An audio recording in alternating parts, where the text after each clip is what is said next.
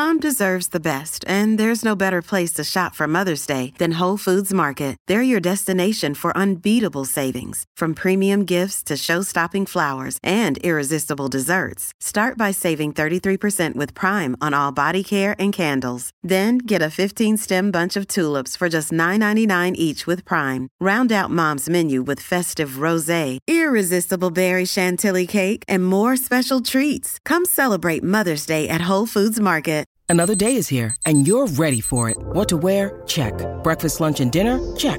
Planning for what's next and how to save for it? That's where Bank of America can help. For your financial to-dos, Bank of America has experts ready to help get you closer to your goals. Get started at one of our local financial centers or 24-7 in our mobile banking app. Find a location near you at bankofamerica.com slash talk to us. What would you like the power to do? Mobile banking requires downloading the app and is only available for select devices. Message and data rates may apply. Bank of America and a member FDIC. Hey, it's Ryan Reynolds, and I'm here with Keith, co-star of my upcoming film, If, only in theaters May 17th. Do you want to tell people the big news? All right, I'll do it. Sign up now and you'll get unlimited for $15 a month and six months of Paramount Plus Essential Plan on us. Mintmobile.com slash switch. Upfront payment of $45 equivalent to $15 per month. Unlimited over 40 gigabytes per month. Face lower speeds. Videos at 480p. Active Mint customers by 531.24 get six months of Paramount Plus Essential Plan. Auto renews after six months. Offer ends May 31st, 2024. Separate Paramount Plus registration required. Terms and conditions apply if rated PG. With the biggest ever Women's European Football Championship due to start this week, we bring you an exclusive interview with Rebecca Southern, a women's football sponsorship expert. She shares her insights from previous tournaments and she explains exactly how this year's Euros will be the biggest women's football tournament yet.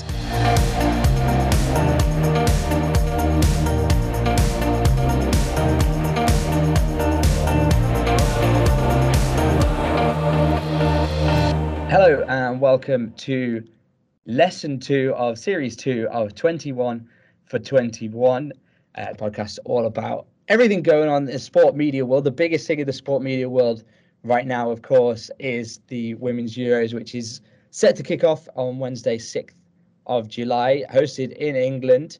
Um, very quickly, we'll get into this. But my name is Jamie Coles. I'm in Barcelona. I'm joined as ever by Stuart Levy.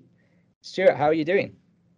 Yeah, all, all good. Um, I mean, yeah, we've mentioned in our episode before you're in Barcelona. I, I mean, Dusseldorf, but this is one well, one week where maybe we both wish we were back in England, such as the hype and the excitement about the, the women's Euros that's just about to get started. Absolutely. Uh, I, I've been following, of course, European women's football for the last couple of seasons quite closely, working with Barca. Uh, now we've got an international stage. Spain are set to be favourites. Nine Barca players called up for Spain, but I think the ones to watch are the the Lionesses, uh, England at home. Um, yeah, I um, think some big big names in that for, team. For a home tournament, you're right. With even more established names like, of course, the traditional captain Steph Houghton not even being. Uh, I mean, that she's had some injury issues, but she's she's fit and she's, she's been left out, as is the, the strength and depth for Sarina Wiegman and her and her Lionesses. So no, it'll be a, a great festival of football uh, for us to watch. It's on obviously the, all the main TV channels here in Germany, and I, I guess in, in, Spain it's got a really good broadcasting deal as well. Um, yeah, absolutely. So, all the Spain matches are on on free to view national TV.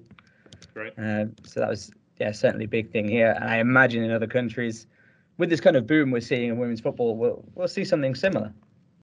Yeah, I mean the previous women's Euros was was five years ago. Obviously, the, this year's been delayed one year due to the pandemic. But in, in the Netherlands, there was record attendances um, and uh, record tickets sold. And in England, they hope to double that. There may have been some issues about not the very biggest stadiums being selected, but I think full stadiums in smaller venues maybe looks for a better better atmosphere than slightly more people but emptier big stadiums.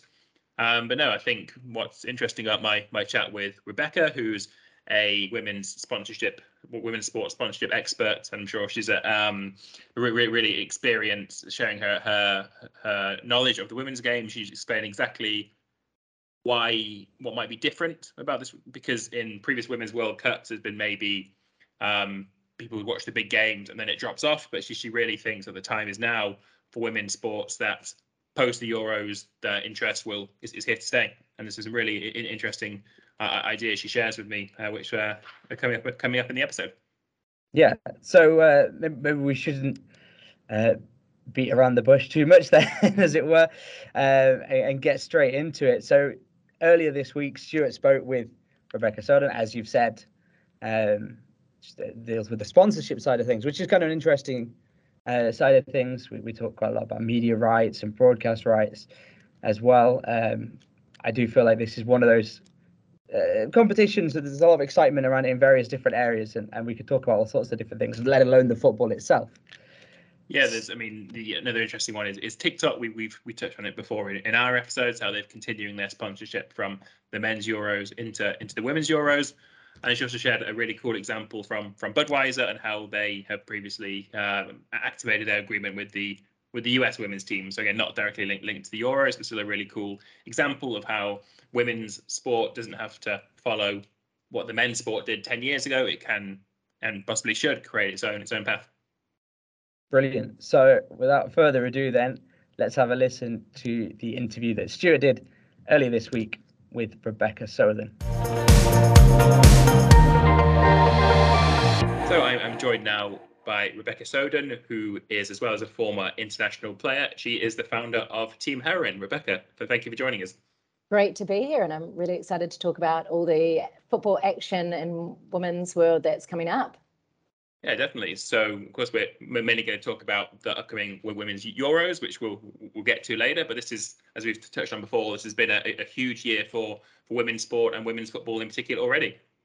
Yeah, it's been uh, record-breaking moments throughout the year. Obviously, in terms of football, um, the Women's Champions League was a huge success. You know, I think week after week for about a month there, we were hearing about record-breaking crowds, and I was fortunate enough to be at the Barcelona versus Wolfsburg game at Camp Nou in Barcelona, and the atmosphere and experience was just uh, one of the best things I've ever experienced. And you could just feel the sense of pride at breaking these records and this new movement to support women's football. So it felt like not just a one off, but a real movement and kind of setting the tone moving forward.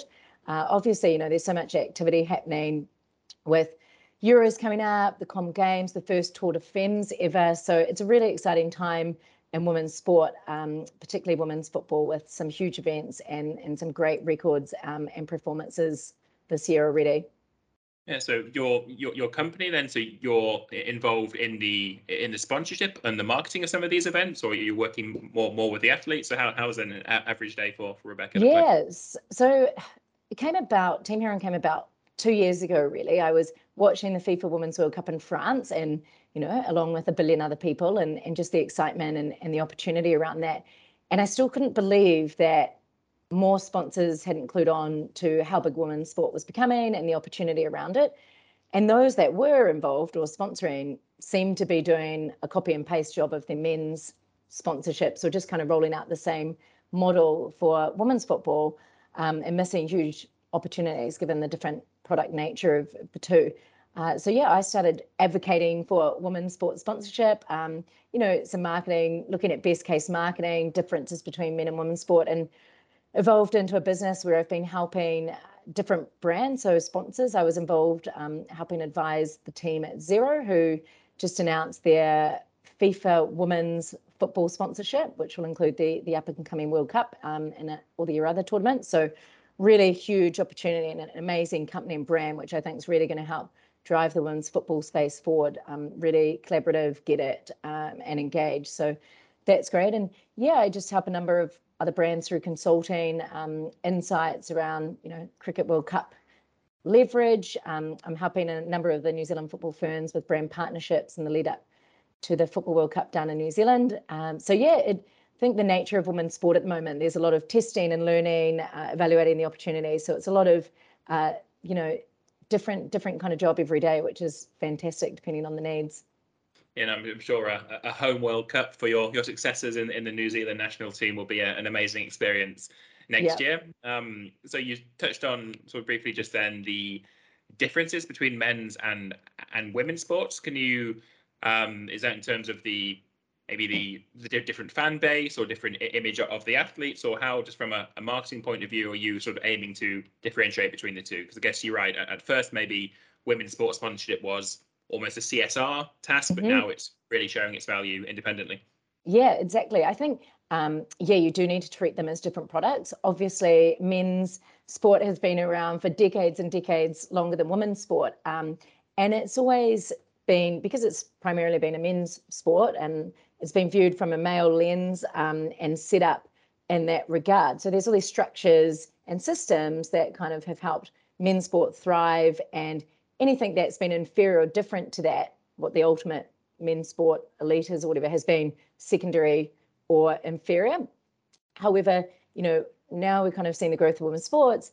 We need to treat it as a different product, a little bit like a startup. So, of course, success doesn't happen overnight. You know, men's sport has taken 50, 60 years to get to where it is today. I think first uh, Super Bowl, you know, had a completely empty stadium, but of course, you know, 40, 50 years later with the growth, um, it's now packed out. So, you know, we have to have the investment uh, and and resource behind it up front. But when I say the different products, yeah, from an audience point of view, obviously, naturally, from a playing point of view, yes, women might not be as strong or as fast as men's, but you know, there's different opportunities in a game. Um, people see the players as more relatable. There's research out saying people find women's sport more inspiring, uh, more down to earth, more inclusive. You know, very desirable attributes for a brand to align with. So, from a branding point of view, it's a very different product um, and a different opportunity for brands to men's sport um, and particularly around, I guess, when you're looking at the marketing funnel, you know, men's sport typically at, at the elite level, you know, the premiership or whatever it might be, has huge reaching eyeballs. So a lot of sponsors are still buying that space for, you know, if they're launching a new, new product or trying to get awareness with that brand, because uh, it's delivering those high reaching numbers, as well, obviously, as well as the consideration and the alignment from a sponsorship. Whereas women's sport, the big opportunity I see is around that consideration part of the model. Hey, we've got these great brand values that we can align to. Uh, let's you know align our brand brand with that and get all the positive brand rub that comes being alongside women's sport. You know, and it's a great platform to tell those brand stories, be it you know gender equality. I'm a progressive brand, um, forward thinking, all those different attributes that women's sports offers as well as that for brands, we know the audience is different. So women's sport has a more even gender split. So depending on the sport, it, it sits around 50 50, whereas men's sport has a, you know, 70, 80% male skew. So again, huge different opportunity to pull in more female fans. You know, when you look at household shoppers, um, women are going to uh, own 80% of consumption decisions in the next five years. So if you're wanting to target people through their passion of sport, you know, women's sport is a great alternative to do that. And we're seeing the brands that are backing women's sport early getting the results as well. So, I know you mentioned there about CSR. It's definitely moved on from that. We're seeing research out of the States with the likes of Budweiser around the National Women's Soccer League getting twice the consideration from women's sports fans that they do with men's sports. So we know women's sports back brand women's sports fans back brands who support women's sports. So if you want to increase your brand loyalty, women's sports is a great place to play. Yeah, no, this is something that I'm sure uh, Jamie, my co-host, he what he he mentioned. So he he works a lot with Barcelona women's team, and he's got a, a really he himself has got a really small and but but passionate and committed fan base who are always nagging him on Twitter for the late, latest news and latest updates around the team. So it is really interesting to see how how the, the, the women's sport fan base is is developing differently from men's did. Because again, you mentioned the Super Bowl, the men's sports team fan base has been built up over such a, a long mm. period of time, mm. uh, and the women's sport fan base is exploding at the time of, of the internet and uh, and social media. Exactly, and I think um, again going back to women's sports specific fans, you know they do have different fan behaviors. So we know they um, are more passionate about social cause. So you know, the WNBA, um, big advocates for the likes of Black Lives Matter. We see when they post or do something around that, you know, engagement spikes. So we know that's a key component to women's sports fans. They have, they care about social cause. Um, in terms of their behaviours, they're very uh, socially native because they've had to be. So again, if you're a women's sports fan and you wanted to watch your team play a game, you know, the, up until particularly the last year or so, it's not been on mainstream TV. It's been hard to access. It might not have even been filmed. Um, so you're having to find dodgy links or, or social media updates to get get the score results. Unlike men's sport, which has a um, bigger platform, better broadcast. So these women sports fans have been hanging around social media and on digital, um, and have become early adopters in the space. So again, you know, opportunities around, you know, innovation, being first to test things with women sports fans, making sure when you're thinking about campaigns that yes, they are have a socially led, um, you know, socially led idea behind them. So yeah, it's it's definitely different product in terms of all those components from fans to brand opportunities um, to even how you leverage it. And again, I spoke about you know this head start that men's sport has had. So you know any person in the world could probably name five of the top men's football players in the world. You know Ronaldo, Messi, even if you're not a football or sports fan. But when it comes to women's football, of course, because they haven't had the exposure, we don't know them as as well. So even as a women's football fan, you know, I can probably only name 15 uh, women's footballers, you know, because again, that lack of exposure, I, I don't know them through the news coverage um, or through TV. So when we're looking to leverage that, you know, a lot of the advice I give is let's create personal connection with fans and these players because that's what's going to pull new fans into the sport and into into your sponsorship. So it's all about trying to grow familiarity these players, telling their stories. Um, so that might look like compared to men's sport, you know, it might be more of the logo exposure stuff. Hey, let's create some content that tells the story of one of these players, um, develop that emotional connection. So it's a different way of of leveraging it as well. Yes, I guess it's still the opportunity still is the, the potential, of course, just to bump into um, a, a, women's top women's sports star in the supermarket or in the in, in out and about. So I guess that's still that, that personal reaction, um, relationship you can the more more attainable, it's more more achievable to that they're more a regular person in in some way, yeah. despite these um, incredible sporting ability and, and athletic feats. Yeah, so. exactly. And I think um, that's one of the positive attributes that brands media need to tap into. You know, they are more relatable. They're not on these multi-million dollar um, week salaries. You know, they are more like um, you and I. And, you know, that comes across. Um, and I think people like to see that. And, you know, we've seen the backlash from, you know, men's football, particularly, you know, with the, the breakaway league and, you know, is it kind of losing its roots? So I think again, you know, women's football is a great outlet that it still has that um, nice, uh, you know, brand and and kind of component to it that many of the top men's leagues don't have. So again, a different opportunity for brands and um, sponsors to get behind. So, is there a particular example of a, really great marketing campaign using using women's sports or women's football, um, either around the upcoming Euros or I know you mentioned Budweiser before in, in America? Is there a particular example that you can talk about and how it how it worked? Yeah, around the Euros, um, or just yeah, in general football. Well, I think the the thing I like to see around women's sports and, and what I spoke to again is it's at a different stage uh, cycle with women's sport. You know, we need to learn the players more it's not like men's sport where you're paying huge megabucks for a sponsorship. We need to extract as much value as possible out of it. The best place women's sports sponsors can play at the moment is how are you going to add to the women's sport ecosystem, be it through you know helping uh, the, the ecosystem get more investment, helping increase participation numbers, you know, helping athlete well-being, putting marketing spend what role can you play that will add and fuel this women's sports world to thrive? Not only is that great for women's sport, but you as the brand, I guess, look like a superhero that, hey, we're actually a genuine contributor in the space. We want to grow the game. Um, you know, fans can kind of see that out.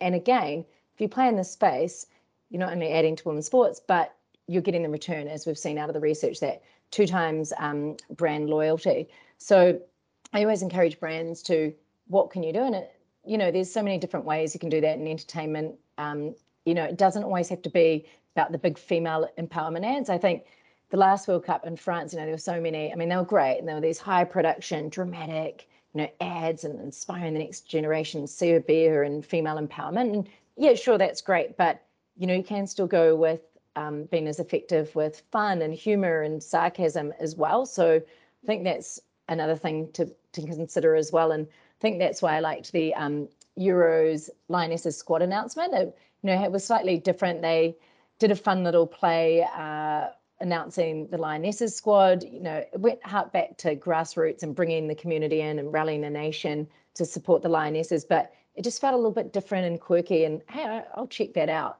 Um, but some of the best case examples of women's sports sponsorship I've seen is the likes of go back to Budweiser in the States after the FIFA Women's World Cup. You know, every four years in America, women's football goes like this viewership, but when they come back, it drops off again, and you, know, see empty crowds at the National Women's Soccer League.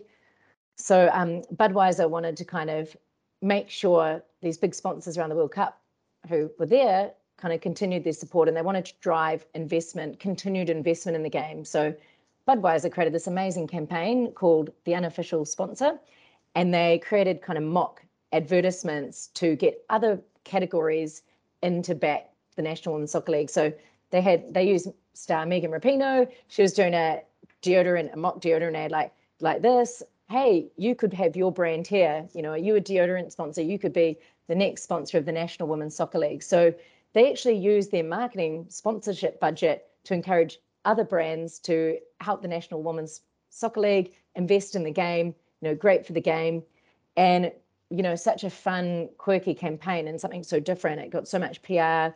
Um, people noticed it. Again, they got the return from fans, and the great result. They ended up getting six new sponsors across the league and and continuing that support. So that's a great example of a brand adding to the system, but doing it in a really clever way. Um, so I recommend checking out that that campaign, Budweiser's unofficial sponsor campaign.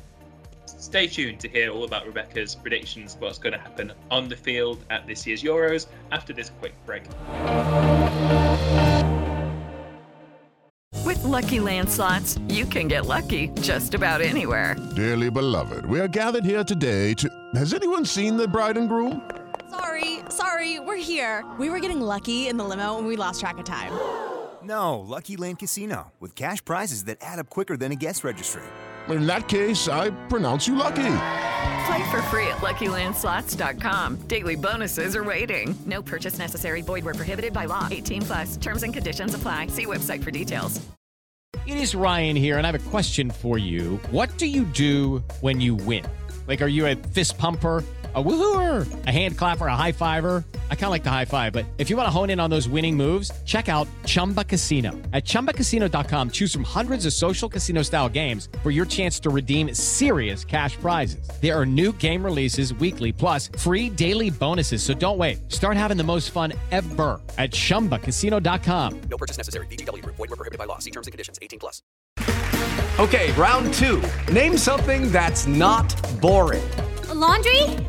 Ooh, a book club. Computer solitaire, huh? Ah, oh, sorry. We were looking for Chumba Casino. That's right. ChumbaCasino.com has over 100 casino style games. Join today and play for free for your chance to redeem some serious prizes. ChumbaCasino.com. No purchase necessary. Full prohibited by law. 18 plus terms and conditions apply. See website for details.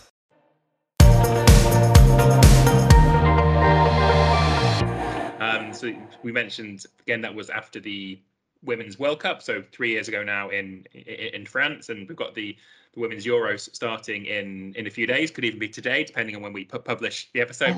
but when we're talking, it's not not quite yet. Do even though this is just a European event, mm-hmm. do you expect the media attention, certainly in Europe, to be larger than the World Cup was just three years ago? Yeah, I think, you know, women's sports three years has been huge growth. Um, I think that World Cup in France was um, a tipping point for all women's sport. You know, we saw huge viewership at that event, but it actually had a flow on effect with all women's sports and kind of lifted the tide up. So I think, yeah, in terms of women's sports, it's moving so quickly that even six months different, you know, the game can have moved on so far. So I don't think people realize how big the Euros are going to be. I think there's this real demand and appetite for live sport. Um, there's great things. Everyone's, you know, post-COVID world excited about traveling to the games, you know, supporting women's sport. And I think we've had the perfect run up in terms of, you know, huge women's Super League in the UK, record viewership numbers, you know, the quality of football is next level. It's it's been a new era on the field that we've seen. And I think we'll see that continue over to the Euros. Um, again, you know, you look at the Women's Champions League, um, how what that's done for football and women's sport. You know, DAZN did a fantastic campaign there they they launched all the coverage free on YouTube um, and have seen some fantastic viewership numbers. But again, the football quality is something I've just never seen before. It's just next level. And again, the support, you know, every week in the Champions League, we were hearing about record breaking crowds. So I think it's got this perfect momentum um, to lead into this event. It's you know, going to be great weather. We've got home team, the Lionesses in the UK. We know it's a massive footballing nation. So I think even the media don't quite realize how big it is going to be until we're in it and the street's going to be alive in the UK and it's going to be great goals and it's just going to have this massive flow-on effect. I think too, um, you know, what we're seeing out of the likes of the BBC. So we know with women's sport, free to air coverage is essential to growing it, you know, to using the news clips across multiple platforms. And the BBC have just announced their comprehensive coverage. And, you know, I'm just so impressed. They've got over 40 media experts fronting the coverage for a start. You know, some of the top talent, um, they're going to have a daily podcast. They're going to have pretty much every game free on their main BBC One and BBC Two channels. They've got a documentary with Alex Scott. Going to have highlights behind the scenes across, you know, TikTok, YouTube. So I think, you know, coming in, it's kind of this chicken and egg scenario. People say no one watches women's sport, but we know it has an accessibility issue. So what we're seeing out of the likes of BBC um, is just going to make it so much more accessible for people and drive that hype. Um, and I think another thing I'm excited about is TikTok. They've become a really big player in women's sport. They got behind um, the Six Nations rugby, Burnley FC, um, support Portland Thorns in the US, um, Extreme E, which has a big equality component to it. And they came on board as the Euros sponsor last month. And I think what that's going to do um, in terms of pulling in casual fans is going to be huge across the globe. You know, they've got a massive platform and massive user base, particularly younger generation, that they can feed in little entertaining bits off the football field too. You know, bringing that culture side. It's going to appeal to new people. They're going to get to learn the players, and then when the tournament ends, they're going to continue to follow it.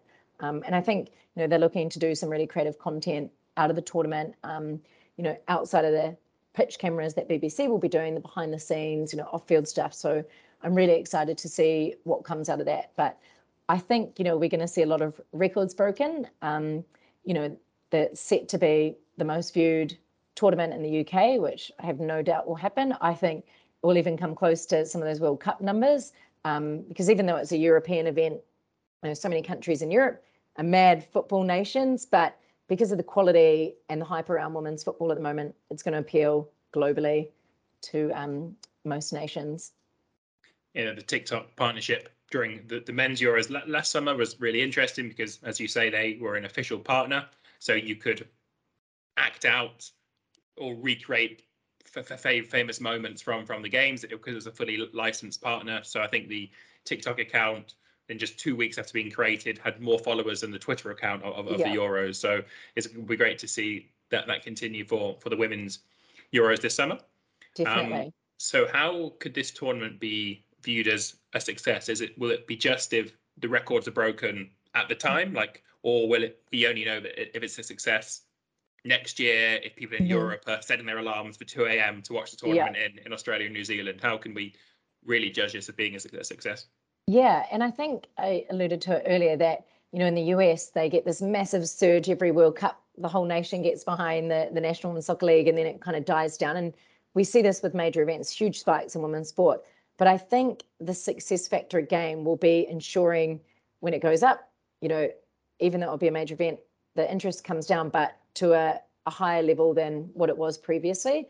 Um, so I think, yeah, it's all about um, that event, but maintaining the interest. So, you know, it's about producing content that people can continue after these big spikes to be engaged with, having an always on presence. So it's like, oh, cool, keeping those casual fans interested. And again, that doesn't have to be just football content, you know, personality driven content, um, storytelling that keeps people engaged. So yeah, for me, it's it's definitely um, ensuring that spike doesn't drop back to the lower levels. It's ensuring it's maintained higher, but also continuing that always on presence. I think too, it's it's not just about the viewership and you know how many people are attending. I think success for me will be more sponsors in the space. So going, wow, that was an amazing event. Look, you know, this is what um, investing in women's sport as a sponsor can do, all that great coverage, and then fueling all women's sports investment and sponsorship from there. So I think for me, it'd be pulling in more sponsors um, and also enticing the media. So again, we know media coverage only gets a fraction of coverage that men's sports gets, around 15% typically. Um, so I think you know once we get all these journalists going out to meet all the players, like the hype, the buzz, seeing that the interest is there, again this chicken and egg scenario, that they'll go, oh hey, I love these players. There was demand. Let's continue to cover them throughout the year in domestic competitions or, or other events or personal stories. So raising that 15% um, and keep driving it forward. So yeah, I think it's definitely a um, a fluid uh, continuum and and yeah, one that that will be kind of judged whether it's a success. Right. So uh, on the field, then we'll go slightly away from the sponsorship topic. Do you have any any, any tips, any, any any predictions for, for what we're what we're about to see in these next next few weeks in England? Will will the home nation uh-huh. win? I I think they're the favourites. One of the favourites, at least, I would say. Yeah. yeah, the the big questions, right? It's always hard to know. I think with major events like this, it's kind of anyone's game because you know rising to the occasion. Um, you never quite know what's going to happen um, in these big moments. But, you know, I think I'd love to see, obviously, the Lionesses at home do well. And I think they're going to really get uplifted by the home crowd. So I'm hoping um, that they'll do well. You know, obviously, I'm keeping an eye on Spain. You know, I think, you know, the way Barcelona performed in the Champions League and, and some of the best players in the world at the moment, I think they're going to be a strong contender and just the style of play at the moment is just unbelievable. Um, and then you've got all, always your powerhouses, you know, your France's, your your Netherlands. But I think predictions um, from just an overall view, I think people don't realize quite how big this is going to be. I know there's been a lot of talk. Um, the first, the England games have sold out, but I think once it hits, everyone's going to get FOMO. Um, the rest of the tickets are going to sell out. Everyone's going to come out to the fan zones, tune in. Uh, it's going to get you know substantial media coverage. So I can't underestimate the impact on culture and society that the buzz is going to have. Um, and yeah, I, would encourage anyone also too to have a go on the the football fantasy um, game around the Euros. It's the first time an official football fantasy game's been launched, and great to see again Starling Bank coming on board to do that. Again, as I spoke about, a great place for sponsors to play. They're adding to this ecosystem by you know enabling women's sports fans to be able to engage with the players in the game in this way but it's going to help people further engage with women's football and learn more about the players so it's a great development for the sport and i think Starling Bank have done really well there so even if you don't know all the players or, or have um, know who's going to win i encourage everyone to get on that and just give it a go and, and support that development yeah i think uh, a fantasy league is almost part of the excitement and the anticipation that we're we, we used to around sport because certainly in the men's men's Premier League, the mm-hmm. fantasy mm-hmm. Premier League, such such a huge a huge worldwide game. So the fact that those casual fans will think, oh, women's Euros, is there a fantasy league? And there is. It, it almost adds to that legitimacy and it adds to that um, the, the scale of the event. Now, of course, it's a big event. Of course, there's a there's a fantasy league. Yeah, I think you touched on something there. It's that legitimacy. You know, every more men's competition has it, and you know, for me, I've kind of been forced to play um, the men's football fantasy, and you know I don't have as much interest in that. So it's like, oh yeah. Whereas I'm like, yes, you know, I can um, now get back on my friends who might know know the women's game as well as the men's, and, and not finish bottom of the table. Um, and yeah, it's just for me that just is so much more interesting. So I think again, giving that type of engagement and opportunity to existing women's football fans, but as you said, pulling in new fans, the um, people who like the gamification side of sport. You know, of course, it's going to be fun, pull them in through that, and then become fans of the wider game. Good. No, so i am sure Jamie and myself will certainly be be playing it against mm. each other, and then we'll uh, we'll come back to it in, in, a few few podcast time to see who is the 21 nice. for 21. Yeah, um, real competition. Fantasy champ, definitely. Um, so Rebecca, thank you again so much for, for for your time. We've already had almost 21 lessons from you already, but as we as we always do on this podcast, we ask for just one one, one lesson for, for sport and media uh, going forward. So is there what is is there a way you could sum up everything you've talked about, or maybe something else as your your lesson for sport and media? Yeah, for me, particularly in the women's sport world, I would say don't be afraid to be bold and go in an uncharted territory. Um, you know, I think for women's sport, you know, the traditional take on men's sport is not going to work. We need to fast track women's sport um, at a quicker rate than it's been happening. And that requires bold thinking, bold execution. So for me, it's don't be afraid to be bold and do something that hasn't already been done before because women's sports needs it. And if it works, you're going to get the biggest rewards and stand out the most. Great. Um, so again, thank you for your time. Is there anywhere our listeners can can find you? Any social media or or the Team Heroine website? Where would be the best way for them to get in touch Yeah, with you? I'm pretty active on LinkedIn. Um, so I'm always doing analysis on women's sport marketing campaigns and, and news. So follow me there on LinkedIn, Rebecca Sowden, S O W D E N.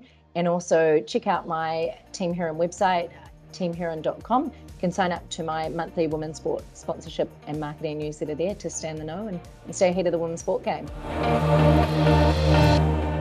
So thanks again to Rebecca for speaking with Stuart, joining us on the podcast. Uh, unfortunately, I wasn't able to join, but it was a really interesting conversation. Um, so yeah, thank you to you as well, Stuart, for for setting that up because it was a yeah, it's nice to hear about these different sides of things ahead of these major. Yeah, she definitely really, really knows the stuff, Rebecca. She's certainly very, very passionate, like we all are, about the sport. But her, her knowledge of of the sponsorship industry, we I learned a lot, and I hope you guys listening listening at home did too. Absolutely. So thanks for joining us. Thanks for listening. And stay tuned for further episodes of 21 for 21. Be sure to make sure, well, if you don't want to miss anything, make sure you like and subscribe. And uh, and yeah, find us on social media as well. Thanks a lot.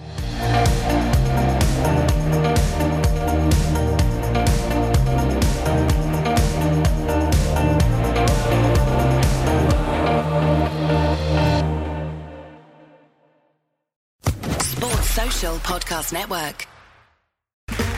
Okay, round two. Name something that's not boring. A laundry? Ooh, a book club. Computer solitaire, huh? Ah, sorry, we were looking for Chumba Casino. That's right. ChumbaCasino.com has over 100 casino style games. Join today and play for free for your chance to redeem some serious prizes. ChumbaCasino.com. No purchase necessary. Where prohibited by law. 18 plus terms and conditions apply. See website for details.